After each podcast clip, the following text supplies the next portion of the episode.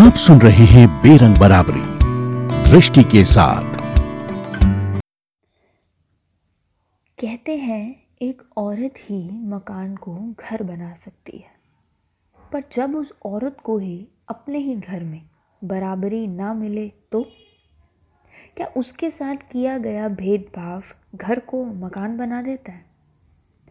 मैं हूँ दृष्टि और ये है बेरंग बराबरी, जहाँ हम बात करेंगे हमारी आज़ादी, हमारी बराबरी और हमारे हक की हमारे घर में।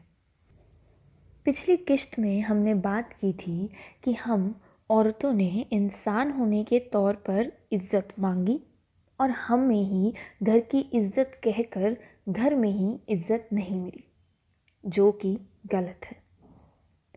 हमारे अपने ही घर के कई रिश्ते हमें झुककर रहने को कहते हैं। और इसी कारण हमें हमारे घर में ही बराबरी नहीं मिल पाती।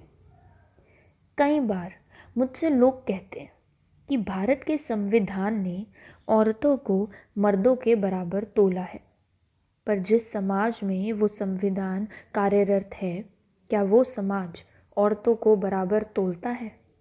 नहीं। और जब समाज ही बराबरी नहीं सिखाता तो घर में बराबरी किस तरह हो सकती है? घर में एक रिश्ता जो औरत को अपने मायके से दूर, अपने ससुराल ले आता है, वो है पति पत्नी का रिश्ता। लेकिन तब क्या हो, जब इसी रिश्ते में पति को परमेश्वर का अहदा दे दिया जाता है? क्या बराबरी होती है रिश्ते में? क्या शादीशुदा लोगों में ये मानसिकता ख़ास तौर पर पाई जाती है कि क्योंकि औरत अलग घर से आई है तो उसे ही अपने नए ससुराल में एडजस्टमेंट्स करने होंगे और अपने पति के अनुकूल चलना होगा। मैंने अपने आसपास देखा है कि किस तरह से पति पत्नी के रिश्तों में कई बड़े फैसले आदमी खुद लेता है, अपनी पत्नी की सहूलियत का बिना सोचे। मेरे एक जानने वाले एक अंकल ने अपने छः दोस्तों को अपने घर डिनर पर इनवाइट कर लिया।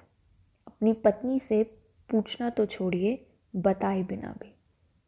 और ऐसा एक बार नहीं, न जाने कितनी बार हुआ है। तो मेरे मन में सवाल आया कि अगर शादीशुदा औरतों की सहूलियत का ध्यान उनका पति ही नहीं रखेगा तो कौन रखेगा? क्या ये बराबरी दी है संविधान ने? नहीं, क्योंकि समाज ने इसकी इजाज़त नहीं दी है। और इसी बराबरी की ज़रूरत हमारे घर में है। मेरे पापा अपने बिज़नेस में कोई भी बड़ा फ़ैसला लेने से पहले मेरी मम्मी से बात ज़रूर करते हैं। लेकिन पिछले ही दिनों मैंने देखा, एक आंटी को उनके पति ने कहा कि वो बाहर जाएँ कमरे से, क्योंकि उन्हें अपने बिज़नेस के ताल्लुक़ रखने वाली बात करनी थी। जब आपका पति ही आपको अहम फैसलों का हिस्सा नहीं बनाएगा तो फिर आप घर का बराबर हिस्सा कैसे बन पाएँगे? बराबरी हर रूप में ज़रूरी है, चाहे वो ज़िम्मेदारी किसी भी तरह की हो। अगर एक रिश्ते में दो लोग हैं तो फिर इज़्ज़त सिर्फ़ एक की ही कैसे हो सकती है? पर मैंने देखा है किस तरह से एक मर्द अपनी पत्नी को उस इंसान की तरह समझता है, जिसे घर के काम के अलावा कुछ नहीं आता है, और जो उनके जितनी समझदार नहीं है। और इसलिए कोई भी बड़ा फ़ैसला उनके साथ नहीं लिया जा सकता। मैंने कई औरतों को भी देखा है, जो खुद ये मानती हैं कि वे समझदार नहीं हैं, और इसलिए उनके पति उनसे कई बातों में कोई सलाह नहीं लेते पर असल में ये समाज की दी हुई परवरिश है, जो हम औरतों को कहती है कि हम मुश्किल, दिमाग वाले काम के लिए नहीं बने हैं। बचपन में हम लड़कियों को लड़कों से तोला जाता था मैथ्स में और कहा जाता था कि हम उनके जितने तेज़ कभी नहीं हो सकते, क्योंकि हम लड़कियाँ हैं और मैथ्स और साइंस लड़कों के लिए बने हैं। जब हमें बचपन से यही कहा जाएगा तो फिर कैसे खुद पर कभी भरोसा कर पाएँगे? कैसे खुद को लायक समझ पाएँगे? इसे बदलना होगा। ये बदलाव हमें लाना होगा। मैं कुछ टाइम पहले एक शादी में गई थी। वहाँ फेरे ख़त्म होने के बाद दुल्हन से कहा गया कि अब उसका नया जन्म हुआ है। उसको अपनी पुरानी पहचान छोड़नी होगी और नए ससुराल में नई पहचान के साथ जाना होगा। उसके सरनेम के साथ साथ नाम भी बदल दिया गया, लेकिन दुल्हे की पहचान पर आँच तक ना आई ये ये है वो बराबरी जो हमें समाज बताता है, संविधान में है। ये रिश्ते कैसे बराबरी के हो सकते हैं जो शुरुआत में ही बराबर ना हो? कई लोग कहेंगे कि पति पत्नी के बीच की बातें हैं, उन्हें वहीं रहने दो। मैं पूछती हूँ, जब एक आदमी अपने परिवार के सामने ये कहने से नहीं रुकता कि उसकी बीवी को कुछ नहीं पता, वो तो सिर्फ़ खाना बनाना जानती है तो फिर ये कहने कहना कि पति पत्नी का रिश्ता हर बार बराबरी का नहीं होता है, उससे क्यों रोका जाए? जब सबके सामने हम औरतों को नासमझ, कमज़ोर कहा जाता है, बिना ये सोचे कि हमें कैसा लगेगा।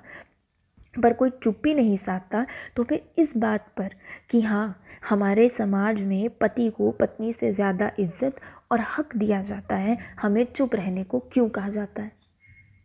मैं जानती हूँ, सारे रिश्ते एक से नहीं होते, क्योंकि सारे लोग एक से नहीं होते।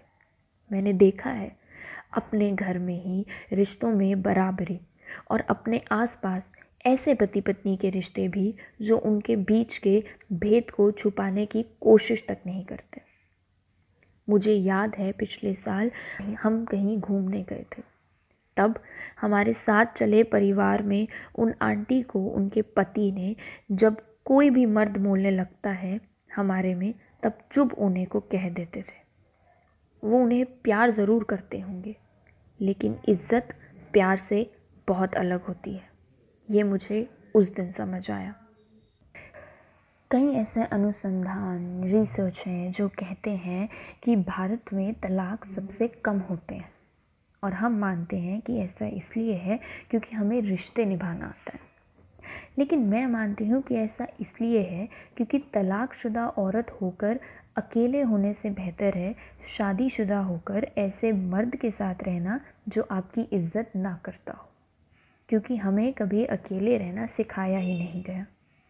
हमें बचपन से घोड़े पर सवार हमारे राजकुमार का इंतज़ार करने को कहा गया है तो फिर कैसे हम उस कहानी को ख़राब कर सकते हैं? लेकिन हमारी खुशी, हमारी इज़्ज़त हमारा हक हमें हमारे अलावा कोई नहीं दिला सकता। इसलिए बेरंग बराबरी में हम कहते हैं कि ज़रूरी है कि हम हमारे हर काम को इज़्ज़त से देखें ताकि बाकी लोग उसे और हमें इज़्ज़त दें। और हमारा काम, काज और आराम इसी दिशा में एक सच्चाई बन सके। बात करेंगे अगली किश्त में। आप सुन रहे थे बेरंग बराबरी दृष्टि के साथ।